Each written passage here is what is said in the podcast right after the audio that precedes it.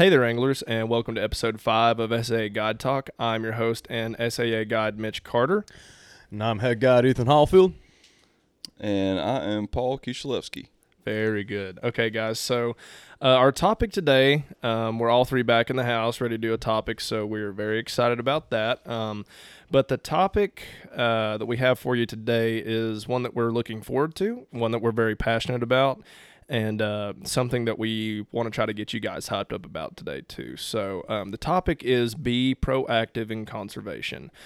Um, and what the game plan is for this one today is for us to simply introduce um, something big that SA has cooking up, and I'm going to let Paul kind of deliver that to you guys, and we're going to give you guys some ways to uh, practice not you know conservation in your own fisheries, your own communities, and just generally being a good steward for the land. So, uh, Paul, would you like to tell the good people what we have cooking up here with uh, with the new nonprofit?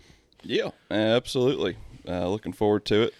Thank you for the introduction. And um, so we have created, as Mitch said, a nonprofit titled SAA River Preservation Coalition. And I'll start with the mission statement.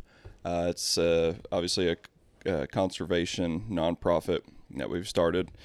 And the mission is to purify our rivers in western North Carolina through trash pickups, educational outreach programs, and planting trees for sediment control. Um, this nonprofit was launched in 2021, and uh, we are super, super excited about it. Uh, we are definitely right now just still getting it off the ground um, with our busy work schedules. It is. Um, uh, kind of interesting to as far as run two different uh, aspects of our guiding business and then also nonprofit, which we are learning a lot about. And um, really, how this started was just through our guiding, right? So, our guiding or just our um, fishing or personal fishing. So, we mm-hmm. get out there see litter, see trash, be on the riverbanks or on the lake, and we just did not want to see that anymore, and we're kind of fed up with it. So, um, really, the main the main goal that we can control uh, as a team is picking up trash. Right, that's the easiest. That's a topical measurement as far as cleaning the rivers. So. Topical is picking up the trash that we see either on riverbanks or floating either on a river or on the lake banks or floating in the lake. So, uh, our goal was to uh, clean it up. And through really inspiration through coworkers, Ethan Hollifield, and also uh, other nonprofits in the area and other businesses that we've seen uh, throughout the United States uh, doing such things. Now, we've all all had the vision of wanting to be stewards of the environment, right? Always wanting to clean the environment up by picking up trash or helping sediment control or teaching others, which is why we were in, into guiding the benefits that picking up trash or cleaning the rivers provide, whether it be cleaner water downstream. Uh, it can even go as far as cleaner water to uh, the lakes that are hundreds of miles downstream, and um, also just providing uh, birds, fish, uh, also, also all sorts of animals, otters, bears, anything that depends on the river and depends on the fish, um, helping clean that up. So everything depends on water. Everything does depend on water. It's like they say, everything is downstream. You know, we depend on water. The fish depend on water. Everything in, in wildlife or in nature depends on water. Um, and our goal is to keep it nice and clean, at least in our area. And you know, encourage others to keep it clean in their area as well. Yeah, it, exactly. And um, before we get, you know, I know we're going to dive into what Ethan's done last year with his amazing trash pickups uh, weekly uh, that led us to 2% for conservation. We'll go into that. We'll go into some other topics that you're going to cover, Mitch. But I do want to go over that. Um, our team, SAARPC, has continuously pushed the envelope to be better stewards of the environment. So, with doing so, I want to talk about what our funds are used for. All right. So this is the biggest thing with getting a nonprofit uh, off the ground or getting it more noticed or just being more more popular in our area. Now, our funds, all of our funds, go to uh, picking up trash, whether it's not paying anybody right now, right?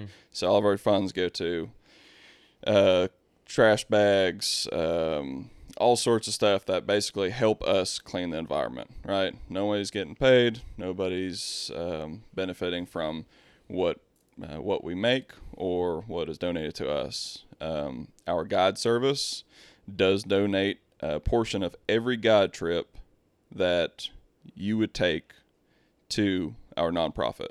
At the end of the year, after we go through all of our uh, taxes and all that fun stuff, we get donated uh, to our nonprofit a portion of those funds, which is really, really cool because it helps us be able to keep picking up trash and keep providing a healthier environment. And uh, that is one, another one of the reasons that we we created it, so we can have basically uh, an independent or sustainable uh, way to provide it financially to us, right? So that helps the nonprofit out. Uh, it helps you guys out. It helps uh, the rivers that you would normally fish on, whether it be from Wilson's Creek, Davidson, Catawba, Nolichucky, any of these rivers around here. Uh, French Broad, of course, we do a lot of pickups on the smaller rivers, smaller trout rivers that are home to us because they're very easily accessible and they're the first to get trashed when a flood comes through. So um, I just want to go over that about kind of what our what our funds are used for and how they're um, how they're allocated. Right. Um, yeah, and and generally speaking, um, if you're a guide or an, an avid angler or a hunter or a hiker or whoever, um, if if you were in the outdoors, it's not just about the activity in which you're participating in. What it's really about is for you to continue to participate and appreciate in these things. Um, you have to be a steward of the land. So we couldn't fish if everything was trashed, if chemicals and you know nasty stuff that people dump in the river were left there. You know, if if trash was taking up too much uh, environment and habitat, you know, wildlife doesn't stick around for that. So, you know, not great for hunting. It's not great for fishing. You know, uh, people displacing trash in, in places where it's not supposed to be is, well, obviously, generally a very bad thing uh, in the environment. And, you know, the, the thing about it is, is you, like I say, it's, it's not, to us, it's not enough to just go out and enjoy it right? Obviously, we do. That's a big part of what we do. That's a big reason of why we guide and why we love to fish and, you know, all the above. But to us, it's more than just going out and enjoying it. It's being a steward of the land. And I know there's there's guides all across the country, um, and if they're using uh, what's the word I'm looking for? If they're using the right judgment and and they're I don't want to say of sound mind, but if they're doing the right thing as a guide, then they should also be a steward of the land. Um, you know, you should always be not only worried about like the mortality rate of your your fish and you know the health of of other you know species and stuff like that, but you should also be worried about things such as you know just um, obscene volumes of trash in wherever you know fishery or, or habitat or forest or park or whatever that you would like to enjoy um, and also you know just kind of keeping in mind that and I tell people this on my demos, or I've started telling my people this on demos a lot. The the most healthy places in nature are places that have not been tampered with by people, um, whether that be development, whether that be too much trash, whether that be you know clear cutting for this or that or whatever else. Um, things are better left untouched in nature, right? So um, we've all been good stewards of the land, right? I was taught, I was brought up to, you know, pack it out wherever you go, you know, always pack out more than what you brought in if you have the means, right? And, you know, I'm not saying that every time you go out and fish and you spend five hours picking up trash afterwards. If you did, that would be really awesome. But even just doing like the little things, right? Um, so one one thing that and I'm working on a video for these right now. But like one little thing that I've started doing is Fish Pond makes a product called the Piopod. It's called the Pack It Out Pod, and it's just a little mini trash can that clips to your fishing pack or you know stays in your truck or stays on your boat wherever you want to do it. And simply just you know not letting your fishing line go through the self bailing of your raft and simply not just clipping your tag ends into the river and you know just letting them fall. Like even the little things you know being able to pack it out. So like i bought those little Piopods so that i can always be sure that i'm always packing out old baits and old jig heads and old flies and old line and Copenhagen cans and chip bags and you know everything else. So um, it's it's the little stuff. So it's it's not always going out and doing a you know a big river cleanup like like what we like to do. Um, but you know the more that you think about it, the more that you do it. It's more about the little things, and I say little things, but those little things over time they add up, right? Um, you know, if everybody continuously, you know, and you, you see this a lot on really, you know, highly trafficked rivers it's as little as doing the best you can to get your flies out of a tree, right? I mean, how many popular trout streams do we go to where you look up in a tree and there's just flies all over the place? Like I know on the Davidson, there's one hole in particular. It's this really nice hole um, that me and Ethan call the bathtub hole, but we call it the bathtub hole because it's really deep and sets up really nice for trout. But what's right over the top of the bathtub hole, Ethan? A tree that's got probably how many flies in it? A lot. A lot. and they're not. You know, when we think about flies too, we think about um, a lot of them being tied out of natural materials. Of course, like you know, metal is going to biodegrade as well, so a lot of people don't really think about it. But with the advent of like synthetic material, especially material like squirming worms, for example. Oh, yeah. Um, th- those, and I'm actually pulled up just a little bit of tidbits of information here so I can get my facts straight. Um, you know, stuff like that takes a long time to degrade. So the reason why, you know, everyone talks about that, you know, trash is bad for the environment, but not a lot of people understand why, especially in aquatic ecosystems, right? So I'll touch on that a little bit here as well. Um, to put it in perspective, when we use like a water bottle or like a plastic bottle, for example, because that's something everyone's familiar with, right? When we do our trash pickups, that's like the number one item I think we find out of anything, or just plastic drink bottles, like Coke bottles, Pepsi bottles, water bottles, whatever, right? Um, they're very portable, and well, the thing with plastic in general is that plastic, especially a water bottle, floats most of the time. So it's easily transported from one part of a stream to another.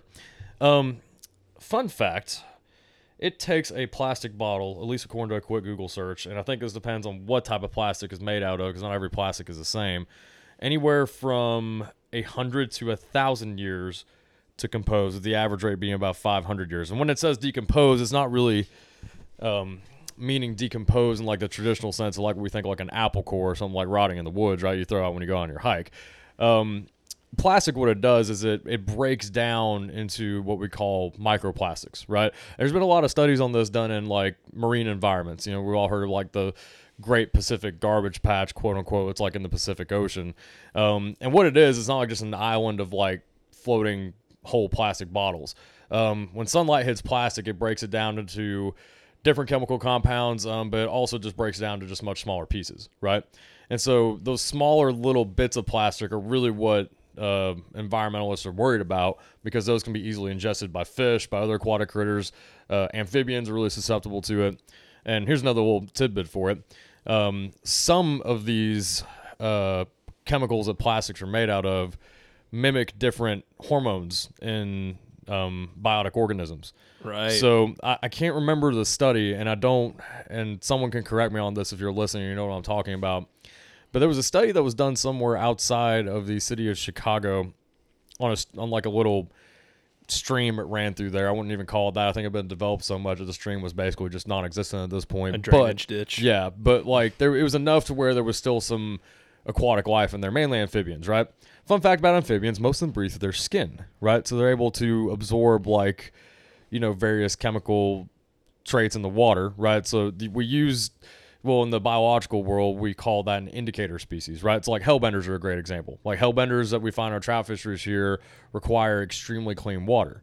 They can't tolerate any sort of pollution. Hellbenders being the giant salamanders. Giant salamanders. There's also called mud puppies. Yeah, there's like three or four different names Yes. for them, but So with that being said, you can use those amphibians to kind of determine water quality based on their population size, right? And one thing that the study did is they went through and they started looking at this uh, this population of frogs that was found in this like drainage ditch or whatever. I can't remember the species of frog. I'll have to go back and read up on the study. But what was interesting is that they noticed that throughout the years of looking at this population of critter, is that all of a sudden the female population spiked out of nowhere, the male population crashed, and then the population ultimately crashed down to almost nothing. And they were trying to figure out why. Well, as it turns out, some of these chemical components can actually mimic the hormone estrogen. Mm-hmm. So when it gets into, well, it's not estrogen, but it mimics the hormone estrogen once it gets into a biotic organism. So, and biotic just means a, a living thing. Just fun fact of the day as well.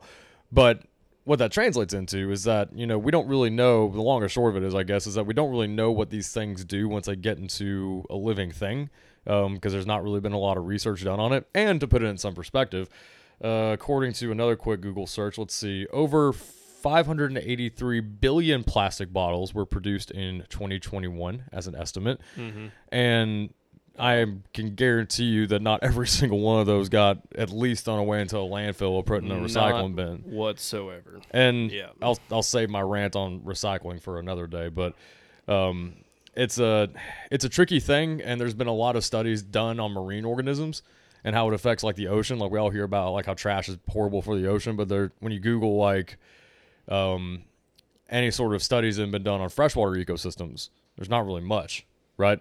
And that's kind of why one of the inspirations for starting this nonprofit was trying to combat this stuff.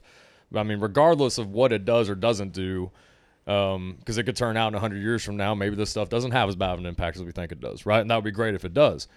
But we don't know.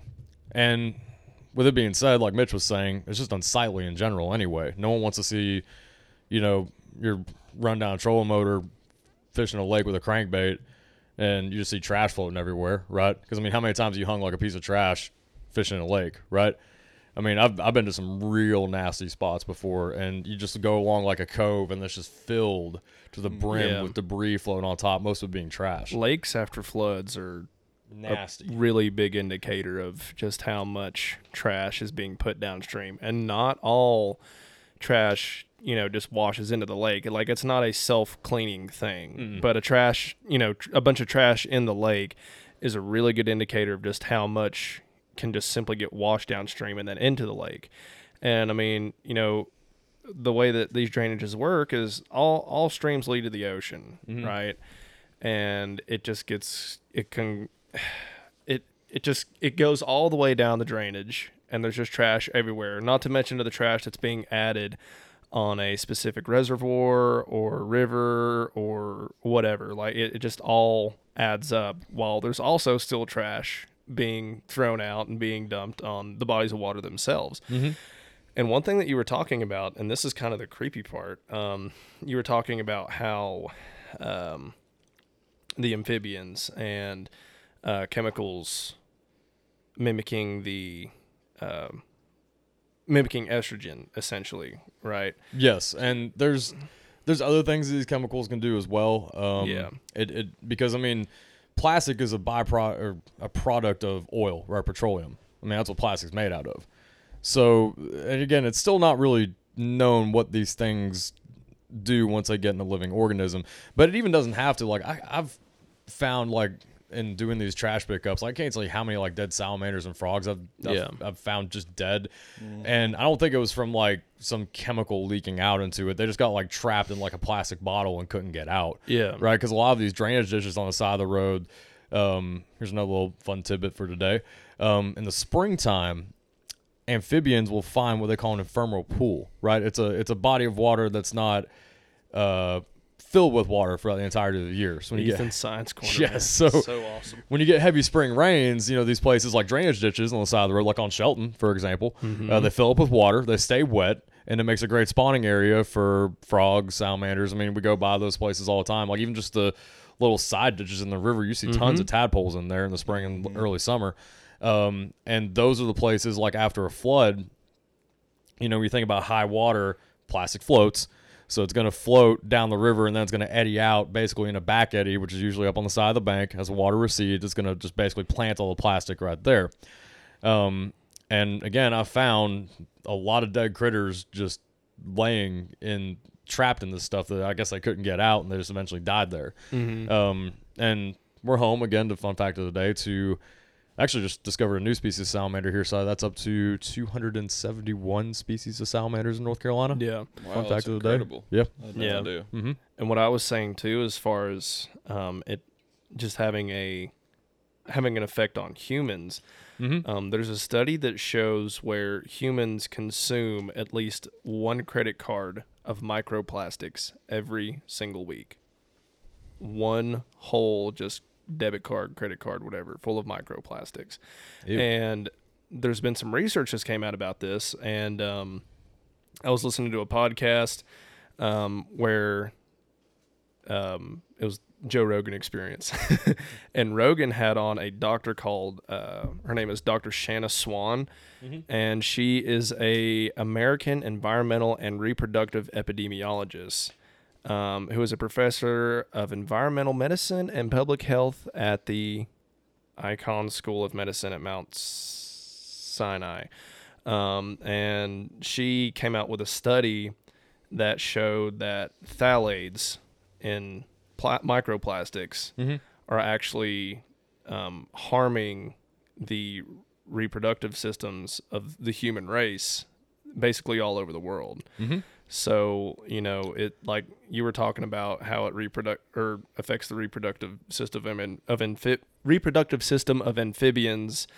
Like even, you know, we think that we're just completely out of the loop here too. We're still living things as well, right? So these Right. things affect us too. Yes. Um, but more pertaining to the uh, to the topic of, of water and and trash pickups. And guys, like I say, it's it's not just a matter of, of making things look pretty, right? Everything that looks most the most natural and there's no trash on it, obviously it looks pretty, but a lot of it too is, you know, things can't just things simply just can't live and survive in trash, right? I mean, yeah, some things do, but you know, and, and get by with it, but it, it hurts way more. It definitely doesn't help.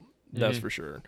Um, and like I say, it you know, people think, oh, this little three inch thing, a a seven X that I clip off and just let fall into the river isn't going to hurt much. Well, it's not. But if everybody does that over time and over time, and you know, time and time again, uh, it starts to add up and it becomes a huge detriment. So, Well, with that being said, here let's uh let's let's talk about this. So monofilament line, according to a quick Google search anyway, takes around 600 years to break down Mm-hmm. in the water, and I think fluorocarbon it's a lot longer, fluorocarbon was like four thousand years. 4,000 years. Okay, Yeah.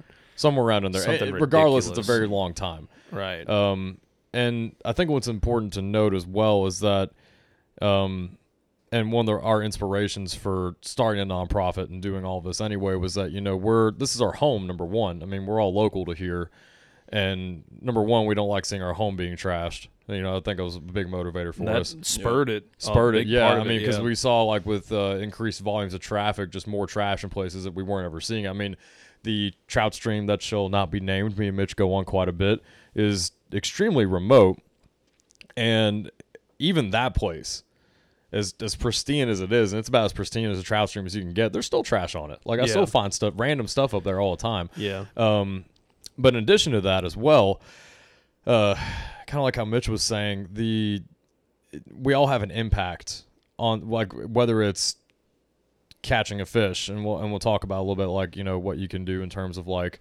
for yourself. You know, releasing fish properly is a big thing, part of that.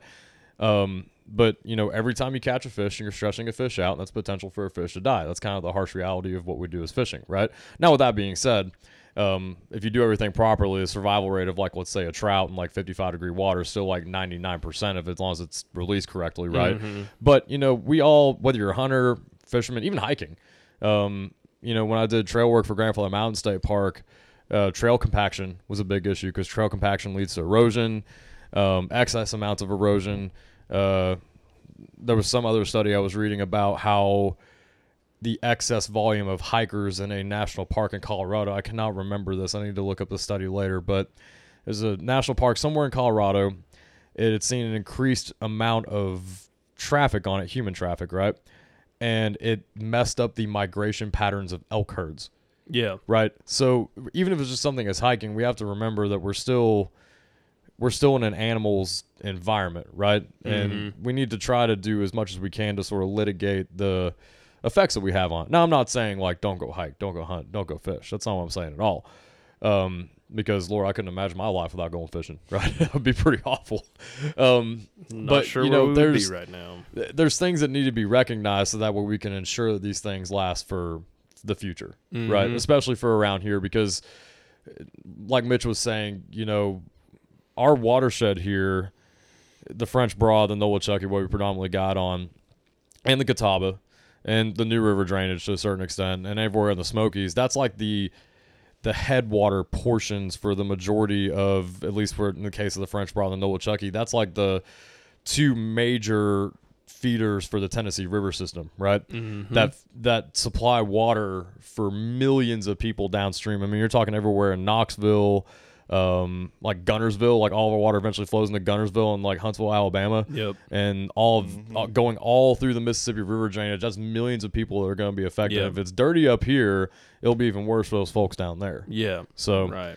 and again, that's kind of a some of the big motivators behind why we do the things that we do, or at least try to anyway. Right. So, Um, on that note, Ethan, um, as far as you know, getting back to the nonprofit goes, and and another reason why we were so motivated to do it, um, your experience, you know, working through two percent for conservation Mhm. and being kind of the, what's the word I'm looking for, being kind of the. Uh, I guess the the pilgrim or what's the word I'm looking for here?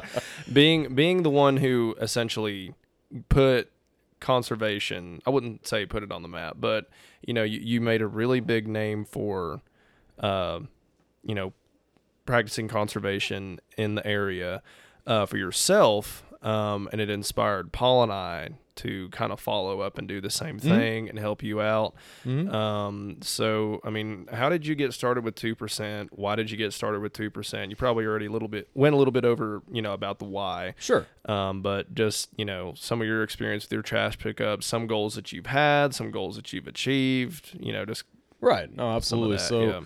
Um, I'll give a little bit of background about two percent. So two percent is a national organization that they're they're basically they're the idea behind it is give one percent of your time and then one percent of your monetary earnings towards something towards conservation. So that's two percent of basically like yourself, right? And it's a great idea because I mean, you know, not everyone has the time because I mean we got lives, we got families, you know, things of that nature, and not everyone's got the time to just casually go out and pick up like a thousand bags of trash, right? And for some people, that's really unfeasible. So the idea behind two percent was to, for the average person, right, to be able to go out and basically protect the areas that they enjoyed. Um, with I wouldn't say minimal effort. That's not the word I'm looking for, but with with what they could give some right effort. some what what they were able to give Right. and a little bit just goes a long way so i i found that organization back in 2019 i think it was and i joined it as an individual member because i thought it was a really cool idea and i saw you know i started digging around through their website and other social media and i saw some of these guys and gals that were members of it and all the cool things that they did and they were going out and doing like um like doing like surveys on like pronghorn sheep populations out west and stuff like that, which is really cool.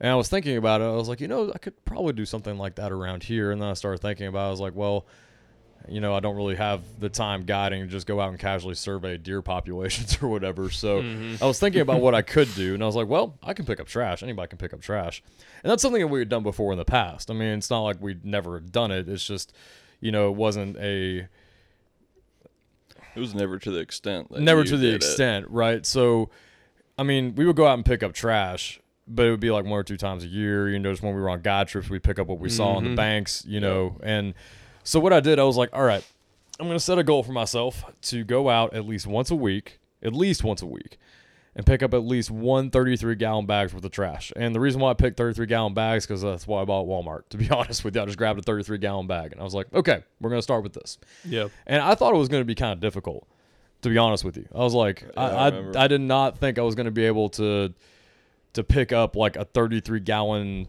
bags worth of trash in like one afternoon, right? I remember the first time I did it. I went to the river North Toe River that flows through the town of Spruce Pine where I grew up, and I was like, I'll just start here.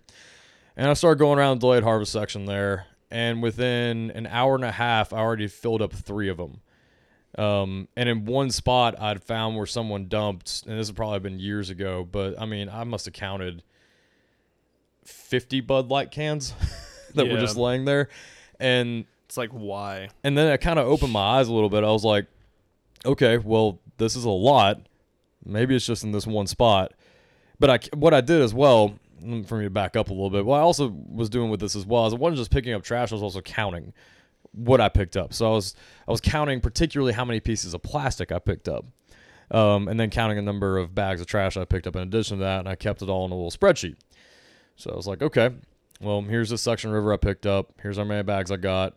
Here's how many, roughly how many pieces of plastic. It's an approximation because I was counting in my head, so it's not super exact, but it was a, pretty good estimate.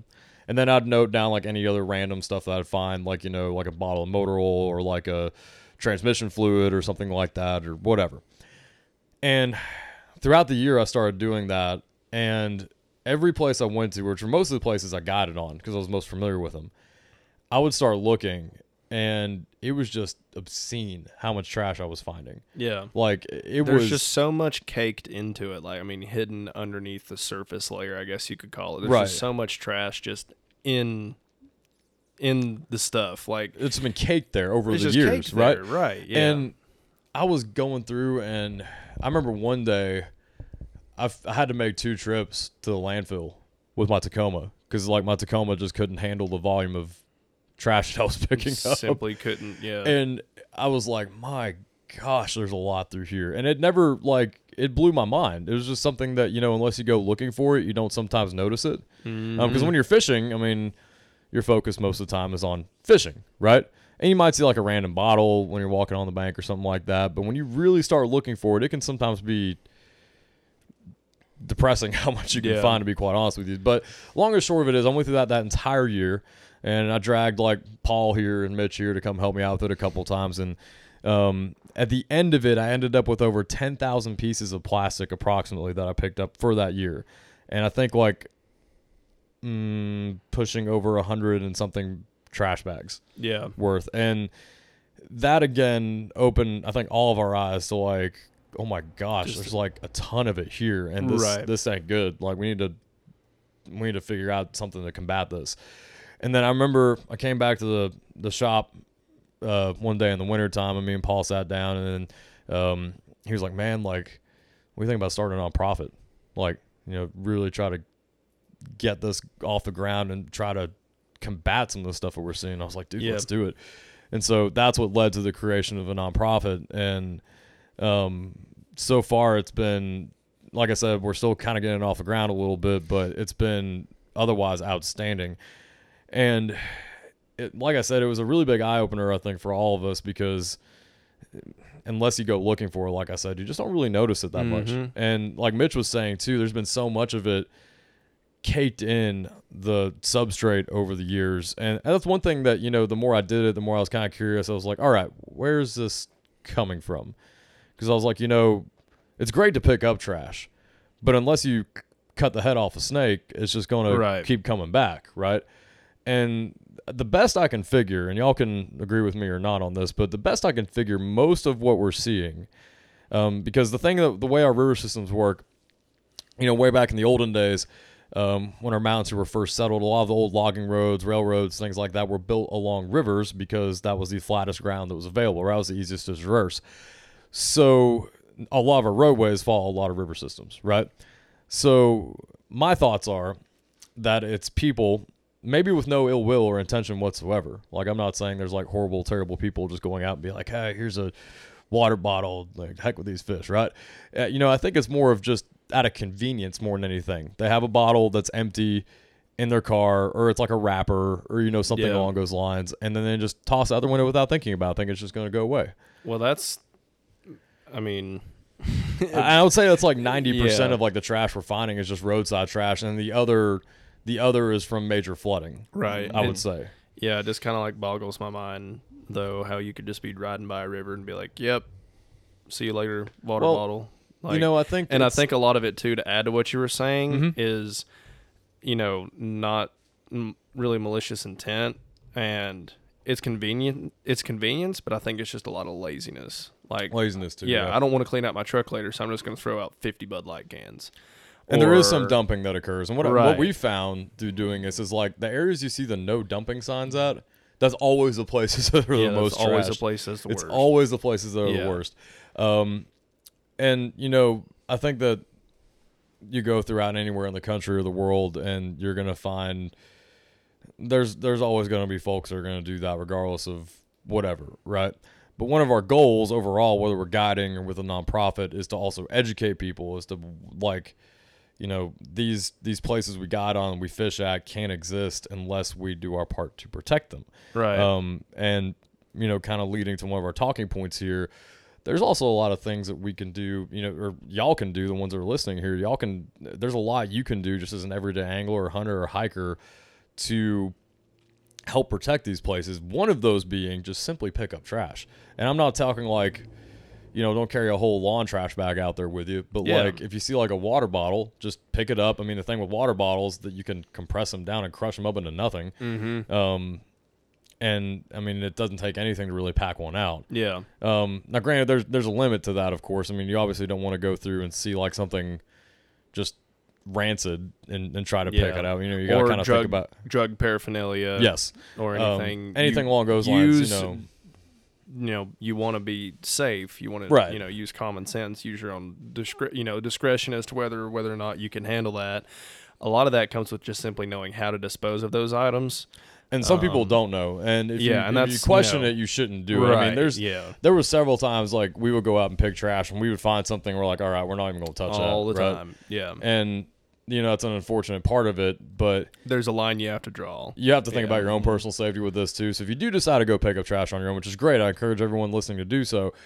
Also use some common sense with it as well. Like Right. don't don't go picking up just like rusty shards of metal with your bare hand or something like that. And Use gloves yes, all the time. handy little grabbers are like the best thing in the world. Yep, little uh, They'll save your back. Trust me from experience. right, little grabbers, little you know sharp spears like little pokers, Frog giggers. frog gigging Yeah, sticks. frog you giggers, beat yep. me to it. Yeah, frog gigging sticks, um, all that kind of stuff. You know, just there. There's a few different ways. You know, if you, I wouldn't even call them investments. More like things that you can just pick up to make your life easier when you do trash pickups. Mm-hmm. Um, and you know, kind of like what Ethan was saying, you know, you don't have to go out there with a 33 gallon bag of trash every time you fish, and you're like, all right, I need to fill this bag up. like it's just one of those things that on your way out, if you see some trash or Fill up your a net. yeah, fill up a net. Fill up a nut. Yeah, I, I can Well, tell you a many classic times. example. Yeah, I've done that so many times on guide trips. We're walking down a trail, you know, our clients at the end of a day, and I'll just see trash on the side of the road or on the side of the trail, throw it in the net,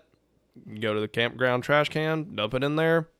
It's easy as that. Like that, it's literally just you know, the the little things. Like we say, you don't, you know, not trying to guilt trip you into picking up trash every time you want to just have a nice relaxing time fishing because picking up trash can be work, and we encourage you to do that work, but it doesn't always have to be you know a big extensive thing that you set out to do every time you go fish right, Right. it can be just the little things Mhm. um, although again the whole reason behind us starting the nonprofit and the whole reason you know ethan did his started his whole thing with 2% and everything um, was really just the noble effort of trying to pick up as much trash as we can and purify the rivers and keep them in as much of a natural and pure state as we possibly can Yes. right And I will say there's some places that I've noticed a pretty good change on. Like the French Broad's a great example, right?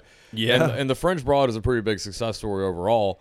Um, and it wasn't just from us. I mean, there's other nonprofits that go out there and do trash lots of all the great time, nonprofits which is at great. Asheville. Yeah, Um, but I've noticed over the years that the French is like exceedingly cleaner than what it used to be when I was growing up. Like Mm-hmm. when I was growing up, you could spit in the French Broad and it turned chocolate milk for a week, right? yeah, And you know, one thing too that kind of I'll, I'll tell y'all this story here a little bit. This is kind of a sad story, but it's okay.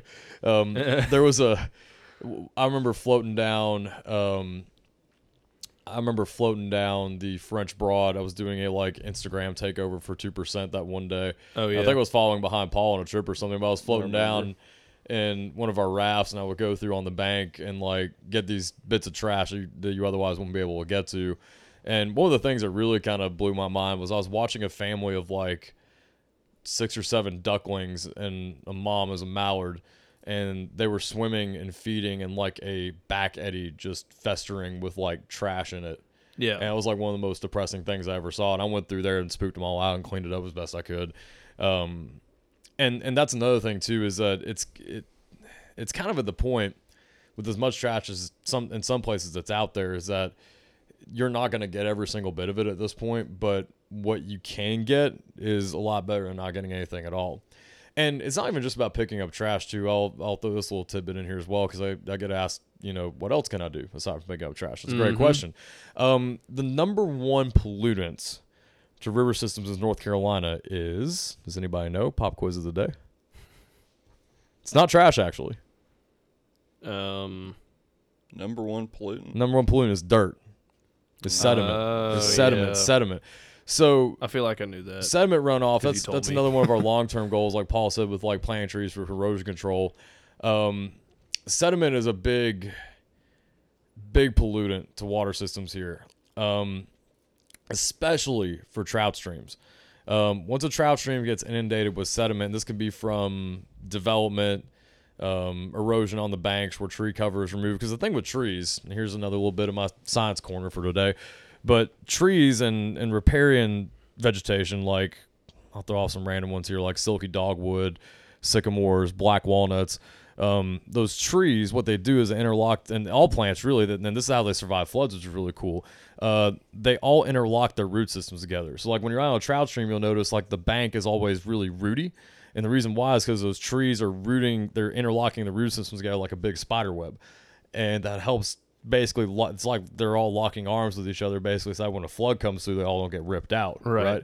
and that also helps prevent the sediment from washing away. Now, the reason why sediment's bad is because I mean, what's sediment made out of? It's just made out of little bits of rock, right, that have Right. been basically eroded away over the eons of time. Yeah, you know, like little pebbles, things of that nature. But when that gets in the water, a couple different things happen. Um, one of them being since they are since sediment, especially around here, is made of rock for the most part. Um, rock, even underwater, will heat up, right?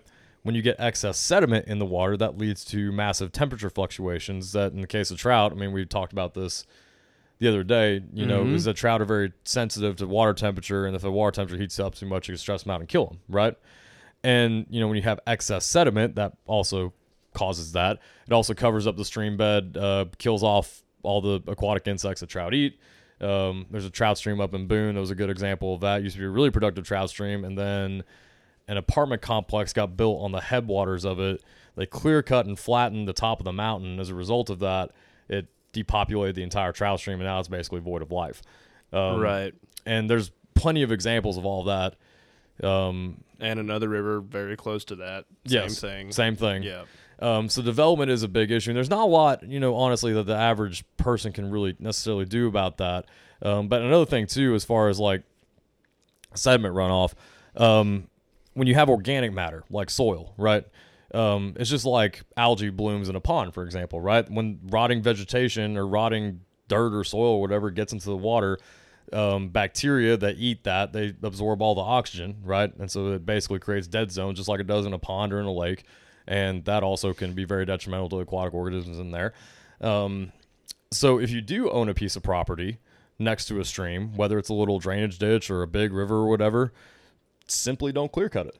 Uh, Right. that's one of the biggest things you can do. Leave the tree cover there. The tree cover is one of the best things you can have, and that'll keep it clean for all downriver. Because I mean, how many times have we seen it where we've like driven by a river? You know, we're always checking water to see if places are muddy or not after rain, and you'll see like a mud line form where someone's property has been clear cut and the bank's eroded out into an incised bank, and then it's all Mhm. just one big mud line flowing down Yeah. afterwards, and the rest of the river's blown out. Because they took out that riparian zone. exactly. And I remember one of the thing one of the ways that Ethan explained this to me is like, you know, you want to take part in keeping a trout stream healthy, well, just don't mow your lawn all the way to the creek.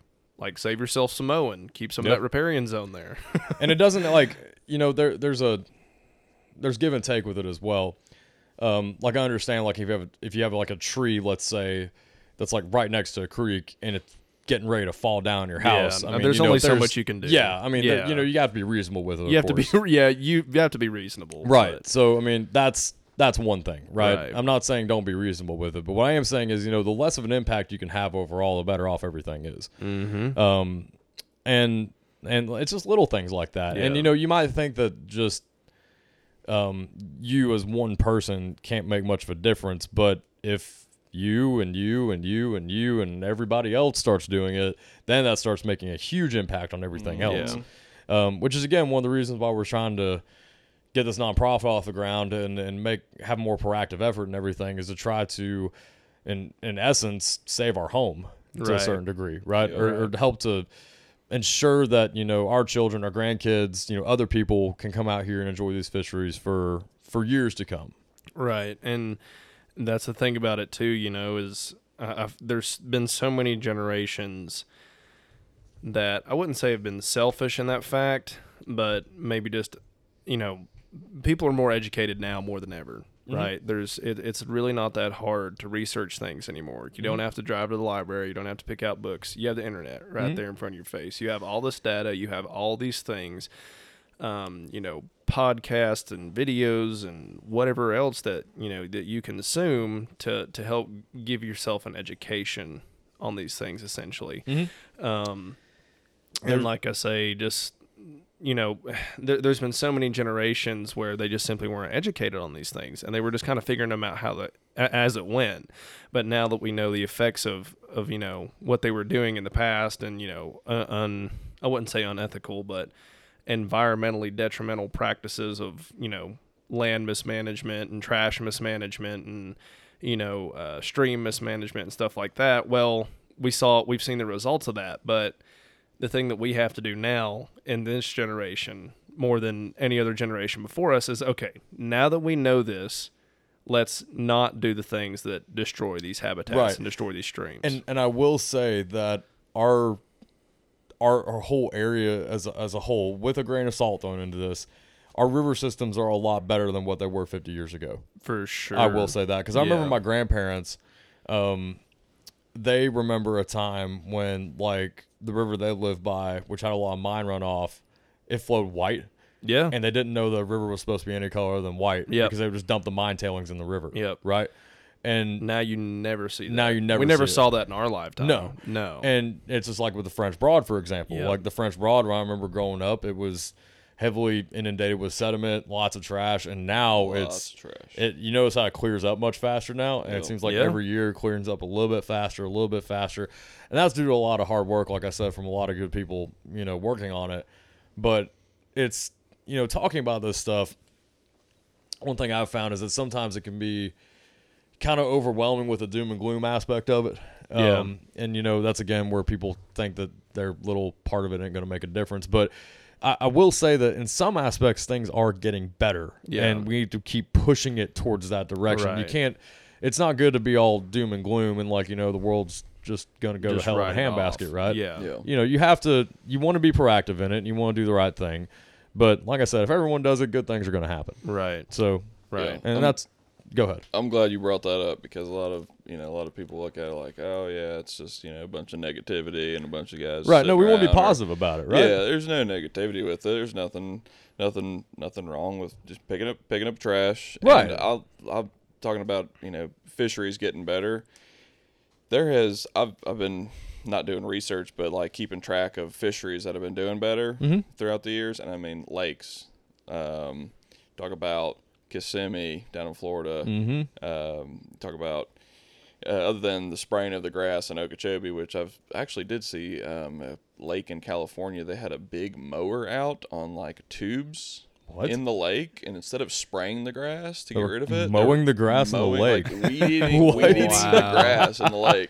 Saw a That's video of it the other day. Wow, that's really cool. Yeah. So you know, Wow. other than you know that'll obviously you'll push the bass out, but it's not going to kill the fish No. uh, St. Lawrence River, uh, Lake Erie, Mhm. like all these, and French Broad. Well, Lake Erie is a Um, classic example. It's a great example of how because Lake Erie had like massive algae blooms in it because it was so shallow was- and yeah, and it was awful polluted. Mm-hmm. Now, Yeah. like I mean, Kaysen, Missy like- Kaysen, but like Kaysen, he goes out there and catches really good smallmouth out there every year Yeah, at it was Erie like now. 10, 10 years ago. Um, some some girl I knew in college, her, I think it was like her uh, no, it might have been like a project she was doing or something, or her parents lived up there or something. But she was telling us I always wanted to go to Erie. You Mhm. know, back back in the day, I was just wanting to go to a Great Lake because I was like, that's so.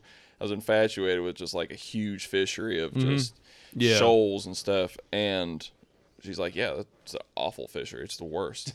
it's like it's so polluted. There's no fish. And so, and I've read some stuff, but a lot of these fisheries are getting better and better. And whether that be us seeing it from guiding on it, Mm-hmm. right? Bigger fish year after year. Tournaments, bigger weights year after year. Mm-hmm. So a ton of positivity. Absolutely. Yeah. You know, I mean, it's easy to look at the negative sides of it. Like you can Yeah. read. I mean, you can read news articles all the time about how like there was a a mine spill off in this river or like this lake is in a severe drought and all the fish are dead. Yeah. Right. I mean, it's easy to look at that stuff and think that everything else is just going to crap. But Yeah. you know, there's also a lot of good stuff happening. There, the envelope Right. has definitely been pushed in the right direction. Yes. I would say within like the last two, maybe three decades, things have been very much pushed in the right direction as far as conservation goes. And there, like Ethan said, just in our little area, there's been so many things that have changed um, for the better. Mm-hmm. Uh, and you know, it's not, it's not all bad stuff. No. You know, and and like I say, I feel like right now this generation of anglers and hunters and really just people right now this generation of people are you know we were it was really really bad for a really long time right? Humans mess things up a lot for a really long time and they're slowly getting better and i feel like now we're we're, we're this generation of folks are at the tipping point to where things are going to start getting a little bit better. Because i mean you know it's like th- we're recognizing all these problems, you know, just pollution in the ocean, pollution in the rivers, pollutions in the lakes, and there's been so many studies and things that come out about, you know,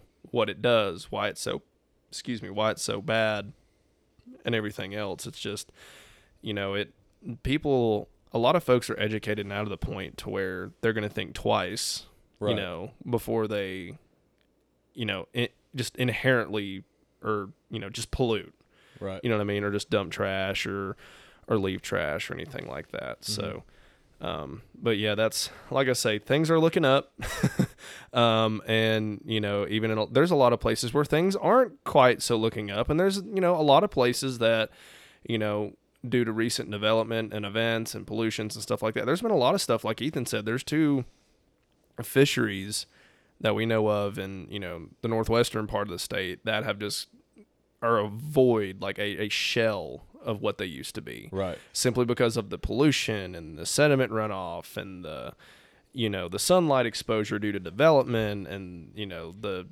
taking away of the riparian zone and and everything mm-hmm. else. I mean, it's it's things that people that people used to not think about, you know, and like one thing that I one thing that I tell people a lot of too is, you know, they're like, well, like what's one of the biggest factors of killing a trout stream? And I say development, right? Trash is a big part of it.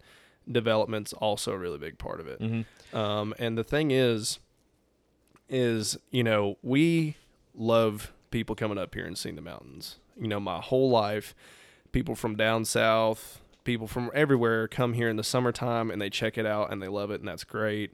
Um, there's a lot of folks that have moved here because of that. I'm first generation North Carolina here. I mean, I grew up here and I fished here and everything else, but you know, my folks liked it good enough to move here. Mm-hmm. That's why I'm here. Um, so I don't really have a dog in this race. I can't, you know, just say, oh, we don't want you here or whatever. But I have no problem with people, you know, buying houses here, moving here, um, you know, have even having a vacation home here. Like that's fine. But the thing, the thing that we see a lot of now, and you guys can correct me if I'm wrong, but the thing that we see a lot of now is just what I call gross overdevelopment, where you know somebody will buy like 200 acres of land. You know, that 200 acres is pristine, wild, natural habitat, might have a brook trout stream or two running through it. Um, and it all gets clear cut, it all gets graded out.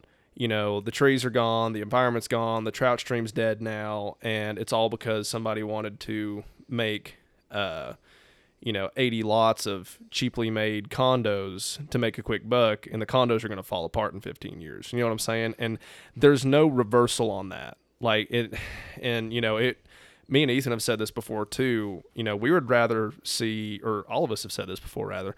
Um, but I had this conversation with Ethan where we would rather see something get mined and just, you know, we would rather see the land get stripped and mined before we'd rather see it, you know, before we saw it get developed, you know, with a bunch of just cheaply made condos or, you know, cheap development houses and apartments and stuff like that, where, you know, in 15 years, well, they're, a lot of them are going to be under, you know, they're going to need severe repair. People aren't going to do them. They're probably going to change hands two or three times. And originally, it was also somebody can make a quick buck, right?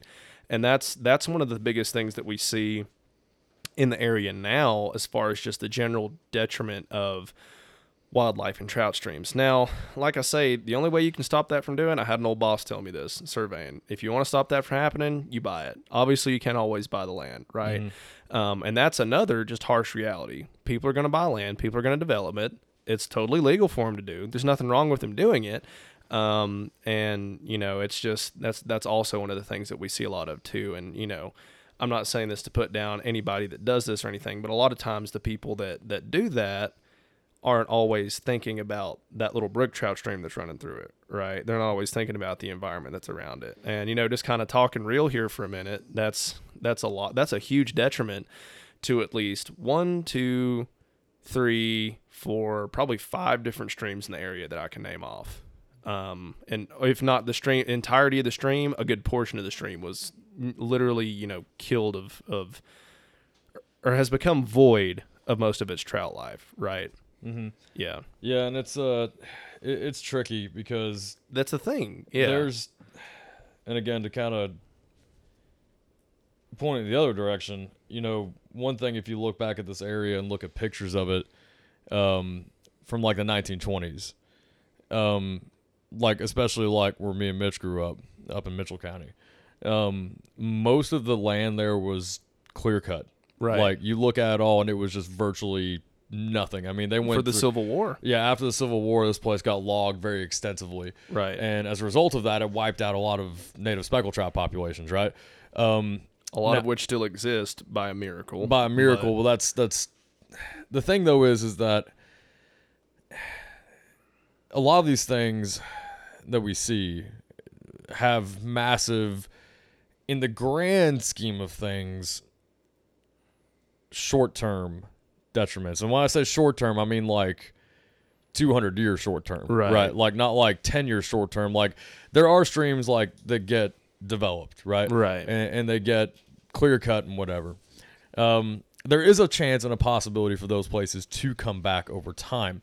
Now, some of them can't. Some of them never will. Right. Um, there are others, though. I mean, when you look at our trout fishers here, like a lot of places within Pisgah National Forest were once clear cut, yeah, right? And now they're healthy trout streams, but it took over a hundred years Yeah. for them to be reestablished, right, um, because things grow very slowly around here. Yeah. Like, uh, for example, an oak tree that was maybe only a diameter of it was not so big that I couldn't wrap my arms around it. Right, it fell down. I cut it up to get some firewood off of it, and I counted the tree rings on it, and it was over 400 years old. Yeah, Right, and it was an old tree despite its size. Right. And so, you know, it's like things just grow very slowly around here, and it takes a long time for things to, even if they do come back, to come back. Right. right. And so, and I think you know, we're And if that all happened at once on every stream, then you it would know. then would be really bad. right? But it's not going to happen that way. Right, we but, have enough know, protected land around here to where that won't happen. Yeah. thankfully, like there's enough land within Pisgah National Nantahala National Forest to where, knock on wood, that will never be anything we have to worry about. But what happens is, is despite that protected land, you know, there's a ton of people fishing, but there's only so much protected land, right? So that leads to is a whole other issue of places getting too much pressure, um, which is another topic. Another Totally time. different topic. Another topic for another time. We're kind of Um, straying away here, but But you know, with that all being said, you know that's again the reason why we're pushing all of this advocacy is that you know you can build a house on the side of a hill, on the side of a hill. there is mountain. no problem with that. It just Right. has to be done in such a manner to where it doesn't affect the surrounding Right. environment. There's several places that are like that. Mhm. Um, like there's some parts of the Watauga River up towards Boone, for example, that are pretty heavily developed, but it's still got trout in there right, right? And again, that's just from people like if uh, I've noticed some of the houses up there are built way back off the riparian zone, right? Mhm. And there there are laws and regulations that say you cannot build or put anything like I mean septic's a great example, right? You can't have a Mhm. septic within like a certain distance within a stream. Yeah. You know, there are things that are put in place, but again, the all- EPA does exist. yes, and it's all. The thing though is that's on paper, Yeah. and it's a whole nother different thing to implement it. But thankfully, most people do implement Yeah. it. It's just a matter of whether it gets implemented or not. Right. And I think it's more of a, at least in my opinion, I think it's more of a case by case basis. mm-hmm. Um, and you know, not all houses that are built are going to destroy a trout stream or No. anything like that. But again, it just has to be done right. Yeah. And you know, like like you were saying, Mitch, I think we are on the uptick now, where most people are starting to be more environmentally conscious. And what I mean by that is not just putting solar panels on a roof or something like that. It's it's about disturbing the land as little as possible and living Yeah. with it. I think it's the biggest thing is that um, we need to learn how to live with nature instead of against it because ultimately nature is going to win in some way, shape, or form. Um, It's like they said in Jurassic Park. yes, nature finds life finds a way. Um, and there's also another saying in the biological world is that um, nature hates a void. Yeah. Um, that you can't have something not being there. So systems Yeah. over time can repair themselves. but it takes a long. It takes a very long time. So and in the process, you can't get out and enjoy it. Exactly. So Yeah. it's gonna you're, you'll be long dead and gone by the time Yeah. that happens. So Right. again, that's that's the reason why we're doing this and why we we do everything that we do is to try and to try and help protect the places that we fish and guide on, so that way, like I said, we can have them for generations to come. Right. And Exactly. it's all you know to be like we were saying earlier, it's all good stuff so far. I mean, it's it's been really good starting this. I've like we just did a big trash pickup with with Crane. Crane Resistoflex. Yes, Yep, thank and and Marion. we we shout out them in an earlier podcast, and Yep. we can't thank them again enough for coming out there with us and picking up trash Yep. with us. Shout That out was- Peggy and the crew. Yes, Yep. the y'all were incredible. We had a phenomenal time. Mitch was out there living in a swamp for Yeah. the most part. We thought we were going to stay there, Yeah. but I Chin told- deep. he was bound and determined, deep with the Yeah. frogs. bound Yeah. and determined to pick up every tire he saw in there. Yeah. I mean, if you're gonna do it, do it all the way. Yep. And Yeah. I mean his That's how G got to be. what, what was G three waders? Yep. What'd My? Simms G3 waders. It's the hardest I ever seen you work, Mitch. Well, you never saw me work a real job before I started guiding, so That No. was uh no, it, it was all good stuff. I mean, Yeah. the- we just that little. How long of a stretch did we hit? Like not even a quarter mile. maybe It was probably 200. It might have been like- feet. Yeah. maybe a football field, if that. Yeah. Oh Maybe yeah, because a couple guys walked down the road from there. Right. That's right. Yeah. But most of the trash we found was in that little like like you were saying like two or three hundred feet section, and Yeah. that's when I had. It's like eighty percent. That's when me at and Paul both had Silverados, and we filled our beds up full. Yeah. Two bed loads full. Yep. Yep. And Yep. that was awesome. Yeah, that was a that was a really great day, uh, being able to work with them, and that was our very first, um, I guess you could say, merger with a company. Mm-hmm. So if I'll go ahead and throw this out there, if there are any companies, any organizations, anything, um, you know, any, any any companies, any organizations out there that would like to partner with us, um, there are ways for you to reach out to us uh, through the website, through email. Um, really, at this point, if you wanted to just shoot Paul a DM through Instagram and make like a cold call, um, and you know you wanted to get involved with what we do as far as river cleanups go, uh, definitely contact us through that. Like I say, through the guide service email, preferably through the nonprofit email. Um, you know, give us a call, um, anything of that nature. Yeah, and our URL is saarivercoalition.org. Yes, thank you. And if you did not want to pick up trash and just wanted to make a donation, we have a donation form on the website. That's very easy to use. Uh, we'll send you a form. Yeah, Uh, that is SAA River Coalition, SAA River Coalition.org. yep. Yep. Yep, very easy to make a donation there, and then we'll send you send you a follow up form for tax purposes. Um, but Yes. Yep. Yeah. And, we that too. sincerely appreciate it.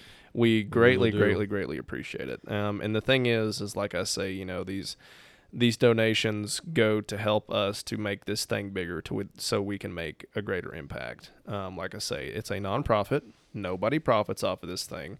The nonprofit just gets help. You know, it just gets pushed further to where we can continue to do these things, um, achieve all these goals that we talked about earlier, and um, generally make the place a better place to be around, a better place to live, and a better place to get out there and enjoy. So, Yes. All right, guys. Woo, that was a big one. Um, we're really stoked about that one. Uh, we're really, you know, excited to present that stuff to you guys. Um, and like I say, you know, check us out at SAA River Coalition on Instagram. We have a website, of course, SAARiverCoalition.org, uh, where Paul said you could make a donation. Again, we would give you a form for that for tax purposes. Um, and also, if you want to just get involved with us and do a river pickup, like say, hey, you know, we're this company here, or, you know, hey, we're this individual here who has this small business, whatever it is, and be like, hey, you know, there's a place that we know on a watershed or, you know, a piece of environment or wherever that is just completely trashed. Give us a call. Let's make something happen, and you know, get out there and just try to do it. That's that's the whole reason behind this nonprofit. Um, it's just to get out there and purify it you know, um, preserve it and keep it nice for future generations. So, all right, guys, all hearts and minds clear on that note. Paul, so. anything else you want to add as far as uh, nonprofit information or anything that way, or? No, I think we pretty much covered everything. Okay. I was just thinking about um, the corporate trip that we had today, Leviton, uh, down, yes. down in Morganton. We should uh, give them a give them some heads up and yeah. see if they'd like to volunteer with us sure because that's yeah, uh, just right down the way from uh, Crane. Yeah, no pressure, Leviton. not at all. No, no, no, not at all. Yeah, not at all for real.